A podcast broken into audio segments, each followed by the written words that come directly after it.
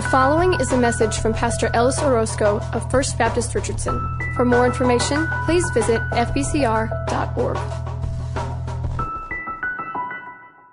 Good morning. We are talking about transformation, and all morning we have been celebrating the way God transforms our lives. We see how he's doing it in the lives of our children. We're going to be talking a little later about the way he's doing it in the lives of our students, but we are so thankful that God gives us life transformation. And we want to be a church full of people who are bringing healing and wholeness to our world, even as Jesus is transforming us. And that's that transformation that we've been talking about. And this morning, we're going to be talking about a particular thing that happens in most transformation. That is the pain that is involved with certain uh, transformations. That when God comes and begins to transform your life, there are certain pain points within that transforming power. And to do that, we're going to go to one of our Well Bible Reading Journey readings from this week, Genesis chapter four. And if you don't have the Well, if you've not been in the Well with us, we encourage you to join us in our Bible Reading Journey through the Well. We're going to be going through the entire Bible over the next four years,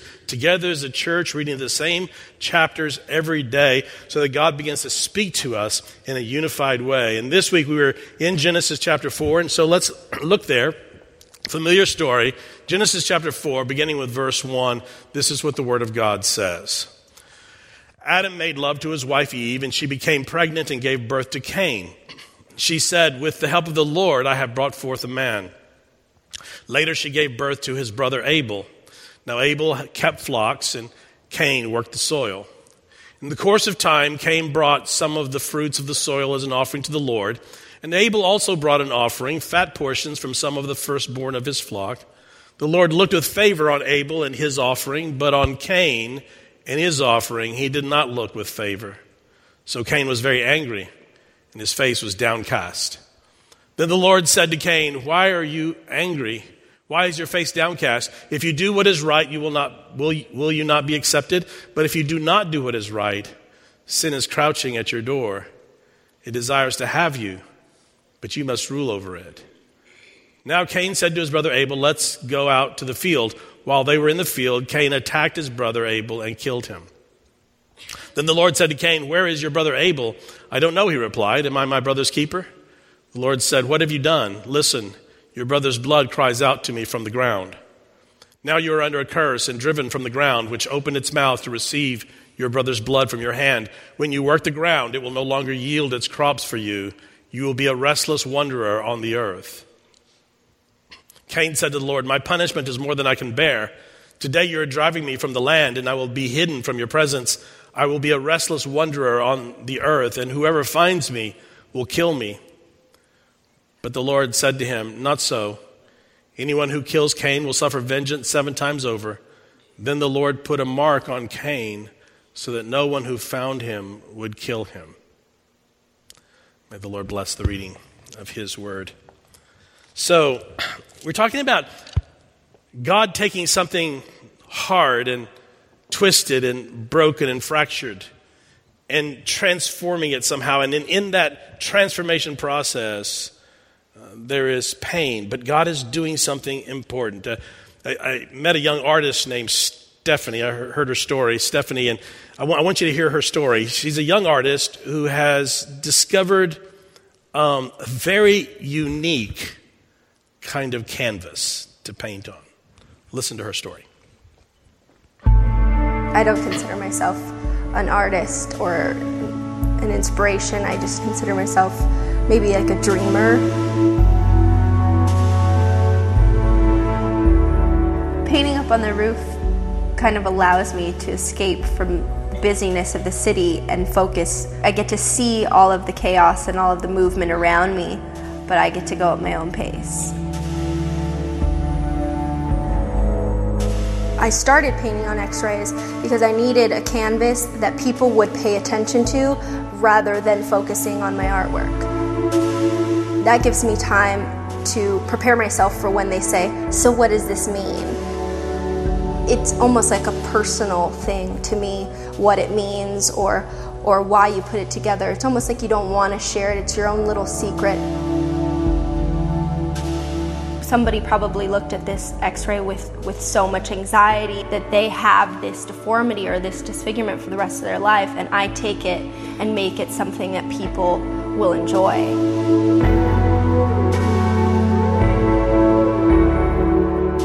You don't go in and show somebody an x-ray and say, look at how healthy I am. You want to see the tragedy in it. You, it the x-rays are the only things that, you, uh, that I can really think about, that you want to see what's wrong with it.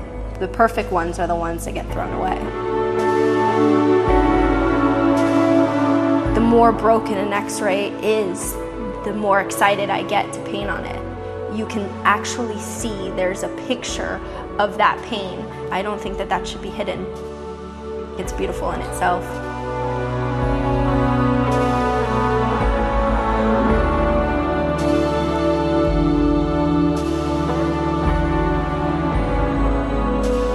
I lost my father when I was fifteen, and I think a lot of times people will use that as an excuse to kind of just completely go off the path that they're on.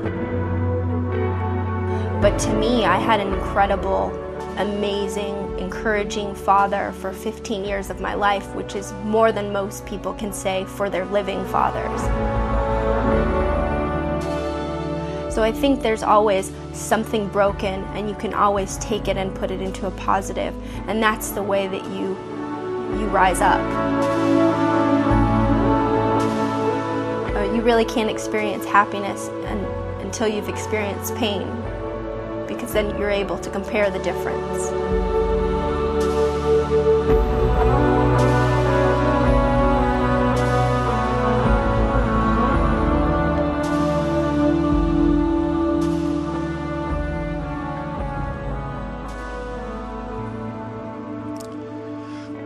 There's something beautiful about taking something that is broken and fractured and twisted, malformed, and and turning it into something beautiful. I love what she said, that you cannot really know happiness until you've known pain, and that in with x-rays, the perfect ones are the ones that are thrown out, and the broken ones are the ones that are examined. And I want you to keep that, that image in your mind as we talk about Cain um, and Abel, and what God is doing in this first, what I would call a transformative moment in human history. So Cain and Abel are the children of Adam and Eve. We met them last week. And um, and Cain is a an agriculturalist. He's a farmer. And Abel is more into am, animal husbandry. He's a, he's a cattleman. And both Cain and Abel, these brothers, they bring their offering to God. They, they worship God by giving to him out of their first fruits. They bring their offering to, to God. And for some reason that we just are not really clear about, and Even even how they understand or know this, but for some reason we know that God favors Abel's uh, offering, but he does not favor uh, Ab- uh, Cain's offering. And we're not even sure why. I mean, the scripture just says there in verse four, the Lord looked with favor on Abel and his offering, but on Cain and his offering he did not look with favor. Well, what's that supposed to mean? I mean, what, what do you mean? What does it mean by God's favor? And how did they, how did they know? And, and why?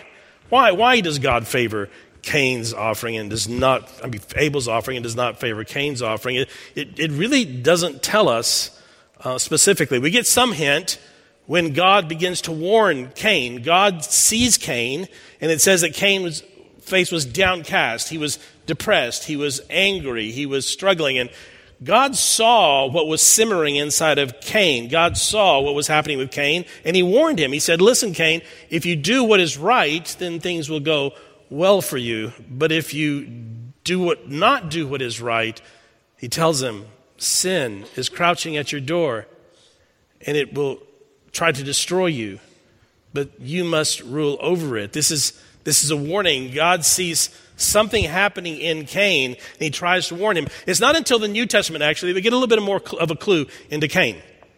Uh, and the writer of Hebrews mentions him in Hebrews chapter eleven, and the writer of Hebrews is talking about faith, and he begins to use these Old Testament characters as examples of faith. Some scholars call Hebrews chapter eleven the Hall of Faith, and he names them one by one, all these Old Testament characters, but the very first one he names is Abel. and, and referencing Cain as well, he, he mentions Abel as an example of faith. Hebrews chapter eleven, let me read the first four verses. Hebrews chapter eleven, beginning with verse one. It says, "Now faith is confidence in what we hope for and assurance of what we do not see. This is what the ancestors were commended for. By faith we understand that the universe was formed at God's command, so that what is seen was not made out of what is visible." Scholars call that creation ex nihilo, creation out of nothing. And then he says in verse four, the critical verse, he says in verse four, "By faith Abel brought God a better offering than Cain did. By faith he was commended as righteous when God spoke well of his offerings. And by faith Abel still speaks, even though he is dead. His story is still being told." You see, it wasn't apparently what they brought. It wasn't how much they brought in their offering. It was how they brought it. It was the manner in which they brought it, the way they brought it. There is something going on with Cain. There's something wrong with his heart. It's as if God takes an x-ray of his heart. Bear with me, I know x-rays don't do that. I know it's cardiograms and all that. You know what I'm saying. It's if God took a cardiogram of his heart and said, there's something, there's something wrong. There's something not right with, with Cain. There's something broken or fractured. There's some pain, unresolved pain that is that is plaguing him. We don't we don't know what it is. We, we know that there's something wrong, and it's going to come out. You're going to see it in the story. You, Cain's character is going to become very obviously clear when when when God approaches Cain and and confronts him uh, with this problem, sin problem that he's having. And when, when Cain realizes somehow that Abel is being favored and he is not, he gets very angry. I mean, he, he gets, it's, his, his reaction is psychopathic. It's, it's narcissistic. You can see it in the text. In fact, the other time that he is mentioned in the New Testament is in the first letter of John to the church, chapter three. And this is what he says of, this is what he says about Cain. John writing says, "Do not be like Cain, who belonged to the evil one and murdered his brother. And why did he murder him? Why? Because his own actions were evil and his brothers were righteous." So what is it that Cain is doing then? Maybe he's just, I don't know, maybe he's just checking off the boxes, you know? He's going to church just checking off the box. He's giving his offering, he's checking off a box. Did that, did that, did that. Maybe he's coming with the wrong kind of motives to his worship experience, to his giving to God. He has his own agenda. He's pretending to worship God and to give to God, but he has his own agenda. Maybe he has his own kind of selfish motives for giving. Perhaps he's giving to God expecting something back, expecting God to give him something back. And when he, when God does not reciprocate, when God does not give him what he thinks he deserves, he gets angry. He gets murderous. He flips out. He's so angry that he makes a plan. He calls his brother out into the field alone. And out there he kills him. He murders him. It's premeditated. It's narcissistic. You see, you see the narcissism when God confronts him, and it becomes very clear. When God first confronts Uh, Cain, he asks him, "Where is your brother Abel?" Now, let's just stop right there and just, just can we just all agree? We, we've watched this God working for four chapters now in Genesis. We understand that he's got the God who created the universe and everything that is. Out of nothing, he created everything. So you understand, God knows where Abel is, okay? He's, when he comes to, to Cain and says, "Where is your brother?" He's not, he's, God is not confused. He knows where the brother is. Just like when God came to Adam in the cool of the morning and said, "Adam, where are you?" You don't think God knew where Adam was? You don't think he already knew what Adam had done? Of course he did. He's giving him a chance, right? He's giving him a chance to take responsibility. He's giving him a chance to, to repent. He does it with Adam, and now with Cain, the apple doesn't fall far from the tree. He's trying to do the same thing. Where is your brother? Here is your chance to, to tell me, to confess, to take responsibility. And Cain, just like Adam, um, refuses to take responsibility. What, watch Cain's response. When God says to him, "Where is your brother, where's your brother Abel?" He says, "Why are you asking me? What, what do I look like? Abel's babysitter, right?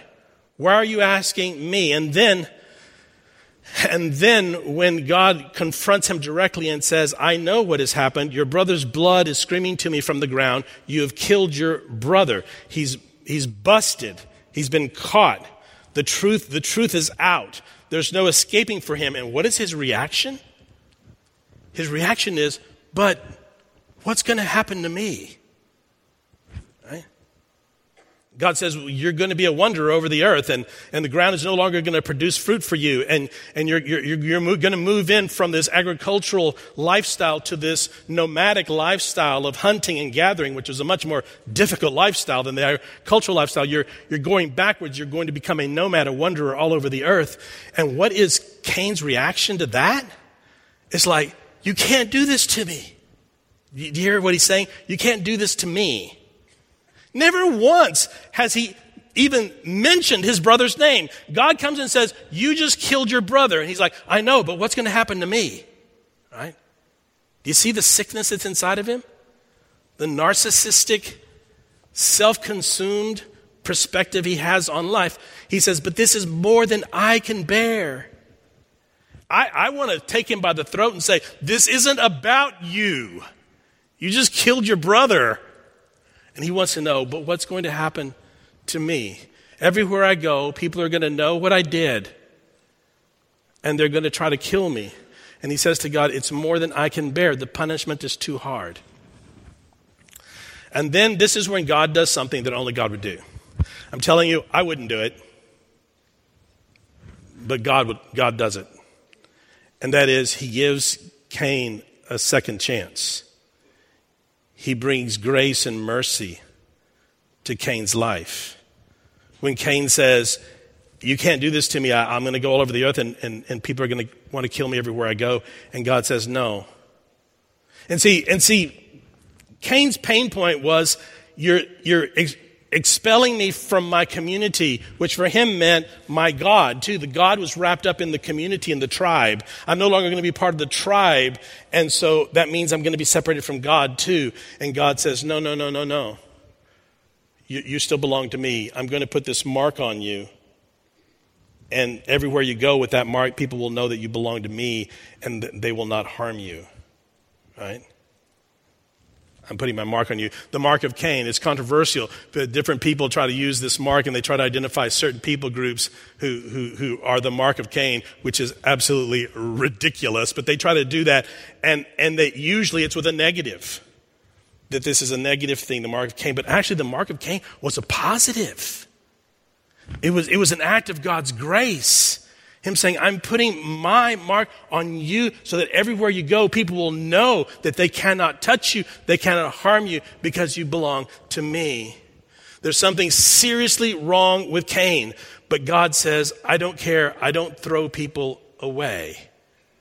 He gives him a second chance.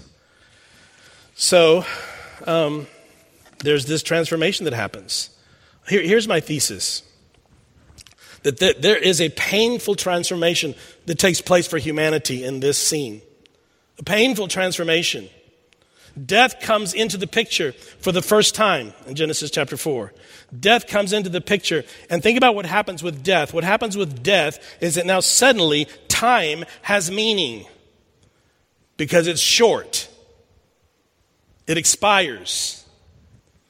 Before, when people live forever, there was no time loses meaning when you live forever. But when there's death, now suddenly there's time and it's short. And I have to use it in the most, the most effective and efficient way. There, there is this painful transformation that is happening in their lives. And, and also the idea that with this painful transformation, with this thing of time that now suddenly has all this meaning, what happens again, what happens also then is that we understand that with time we grow. Emotionally, physically, spiritually, we grow. So I want to just offer you a couple of things about this transformation and the pain involved with it, and I want you to try to think about your own life.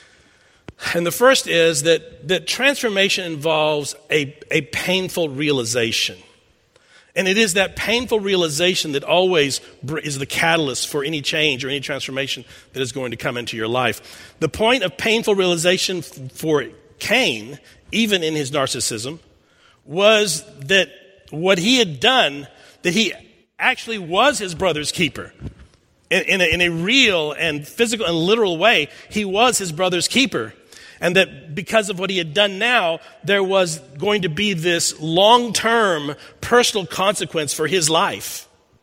That he was moving backwards, actually, because when anthropolo- anthropolog- anthropologists, sorry, when anthropologists and sociologists study the march of time in human history, they see that communities or tribes went from being hunters and gatherers and foragers to eventually more agriculturalists, where they were able to, to stay somewhere and plant and grow out of the ground, and then eventually moved into animal husbandry. And this was the flow of human history, right? Advanced agricultural societies were not nomadic. They stayed somewhere. And so it was seen as a better life, a more stable life, an easier life. And here is Cain, and he's going backwards. He's going from being an agriculturalist farmer to being now having to be a nomadic hunter and gatherer, a much more difficult life. And there is this pain that is happening in this transformation because of this realization. I've realized now what I've done and what it means. That always, that always precedes any transformation. About, let's see, it's been seven years now ago, eight years ago, I lost forty pounds. I know, hard to believe, right? I did. You should have seen me back then. And so, uh, And what happened to cause that forty-pound loss, it's more than I've ever lost, ever. And uh, what happened to cause that transformation in the, in the way I approach food, and the way I eat, was that my son got married. And uh, you may say, well, what does that have to do with anything? Well, the wedding pictures came back, right? And I'm looking at these, I'm going, who's the guy standing beside my son? And Priscilla says, I mean, what I wanted to say was, who's the beached whale standing beside my son? And Priscilla said, uh, El- that's you, Ellis.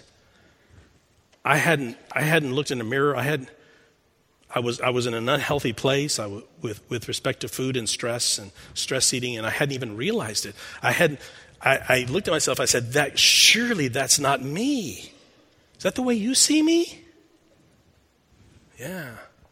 It's a painful realization that always precipitates real transformation. For, pain, for, for Cain, it was the realization, oh, oh no, I am my brother's keeper. And I want to, just as a side note, because what he, Cain says next is, I, my, my, the consequences are more than I can bear. This, this sudden realization of what I have done is more than I can bear. And I want you to, I want you to take note of that, because it almost always feels that way. When God, when, when there's some pain point in your life, some, some difficult thing you're going through, and you're beginning to feel like this is more than I can bear, know that in that moment, it, it must be that God is trying to do something with you. God wants to change you somehow. God wants to transform you somehow. And that pain point is necessary to bring the the painful realization that will eventually be the catalyst for that transformation.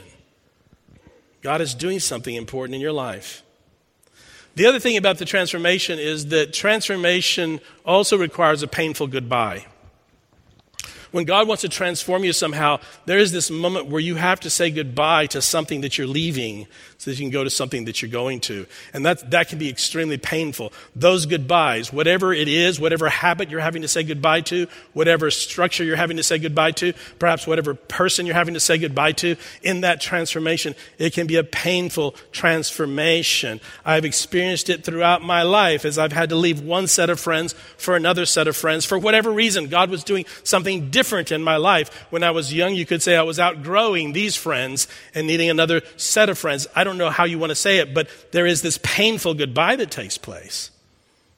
I have pastored three churches in the last, uh, I don't want to say how long, thirty-something years.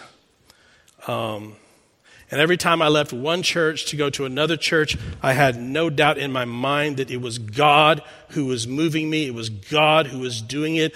I know this because I didn't want to leave. I never want to leave. It's a hard thing to leave. I didn't want to leave my first church, but God pushed me. I didn't want to leave my second church, but God made it obvious. I don't want to leave this church. Well, I'm still here, so you're stuck with me. But every single move was hard. The saying goodbye. They say, well, do you, twelve years later, do you miss the Rio Grande Valley where I pastored for ten years? Do you miss it? And I say, no. I miss the people, right? I miss the people, but not the place. I miss the people. God, it brings these painful goodbyes in this transformation. And then finally, the transformation produces something painfully beautiful. That's the end of the story, isn't it? That God's transformation, painful as it is, throughout the process, that there's always something beautiful that comes out um, at the other end. We don't know that much about what happened to Cain. Um, we know that, you know, he became a wanderer, and we know that he lived out his life, but we don't know exactly, specifically, what came of him. But we know something about his children, because the scripture is very purposeful and specific about his children and his grandchildren.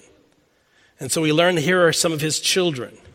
It reports, Jabal, one of his sons, was the father of those who practice animal husbandry. He was a cattleman. Huh. Just like his uncle Abel, Cain's oldest son, takes up the legacy and the torch of his uncle Abel, becomes a cattleman, and is considered the father of animal husbandry in the Bible. Jubal was the father of music. Can you imagine the world without music? I can't. I don't want to. I don't want to imagine the world without my music, the music I love. A world without the Eagles or the Beatles or... Well, some of you may disagree about that, but...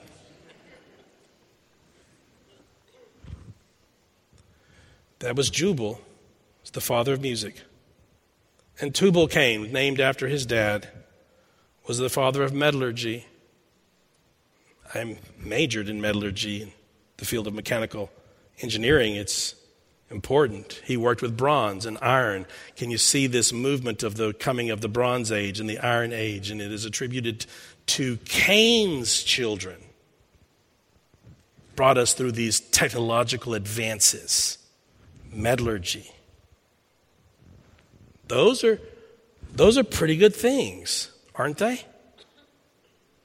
Those are some of the best things that came out of the line of Cain, of all people. Cain. It's as if God took this X-ray of Cain's heart.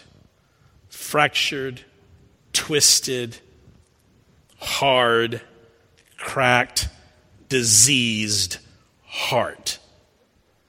And God took the X-ray from Cain's heart, and he painted something beautiful out of it. And that's what God does. Amen? Amen. Father, we thank you for loving us the way you do, for giving us so much more than we could ever, ever, ever repay. And Father, we thank you for this moment where we realize from the power of your word and the stories that you give us of your children, you remind us that you don't ever throw anyone away, that no matter how grievous, no matter how awful, no matter how sick, no matter how narcissistic our choices are, um, you never stop giving. You never give up on us. You never stop working with us. You never stop loving us.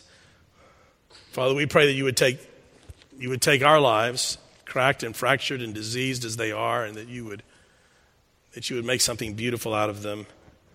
We are a church praying for your transformation, recognizing that pain will come with it. Father, we just, we seek your transformation anyway. Bless us today, Father. I pray in Jesus' name. Amen. Amen.